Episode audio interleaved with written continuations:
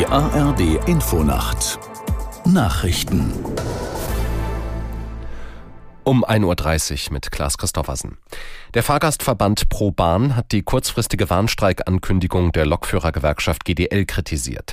Der Bundesvorsitzende Neuss forderte, einen Ausstand zwei Tage vorher anzukündigen, damit sich Pendler und Reisende darauf einstellen können. Aus der Nachrichtenredaktion Marei Beermann.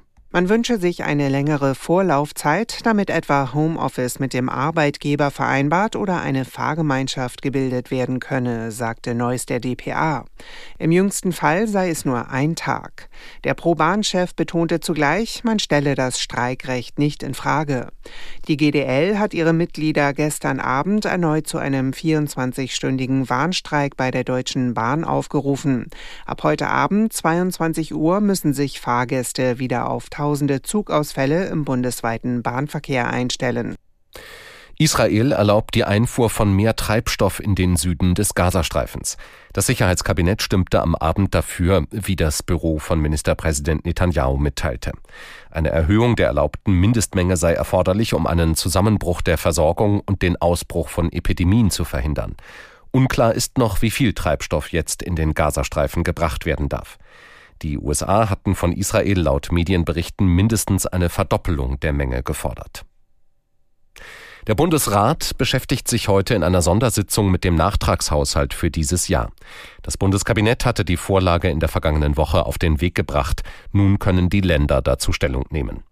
Grund für die Änderungen am Etat 2023 ist das Haushaltsurteil des Bundesverfassungsgerichts. Es hatte bestimmte Sondervermögen neben dem regulären Haushalt für unzulässig erklärt. Deshalb muss der Bund zusätzliche Schulden aufnehmen und die Schuldenbremse erneut aussetzen. Patientinnen und Patienten sollen sich bei leichten Erkrankungen künftig generell telefonisch krankschreiben lassen können. Der gemeinsame Bundesausschuss von Ärzten, Krankenkassen und Kliniken will dazu heute eine neue Regelung beschließen. Sie soll es möglich machen, ohne Arztbesuch eine Arbeitsunfähigkeit feststellen zu lassen, wenn der Patient in der Praxis bekannt ist und keine schweren Krankheitssymptome hat. Vorbild ist eine Sonderregelung aus der Corona-Zeit, um Ansteckungen zu vermeiden. Sie war im April ausgelaufen. Das Wetter in Deutschland. Nachts im Westen und Südwesten meist trocken, zum Teil Nebelfelder, sonst Schneeregen, Schnee oder gefrierender Regen, plus vier bis minus neun Grad. Am Tage in den Bergen Aufheiterungen, nordöstlich der Elbe oft stark bewölkt, dort und im bayerischen Wald etwas Schnee, minus ein bis plus fünf Grad. Am Freitag aus Westen Regen, im Osten eher Schnee, sonst zeitweise heiter, Temperaturen von minus drei bis plus sieben Grad. Das waren die Nachrichten.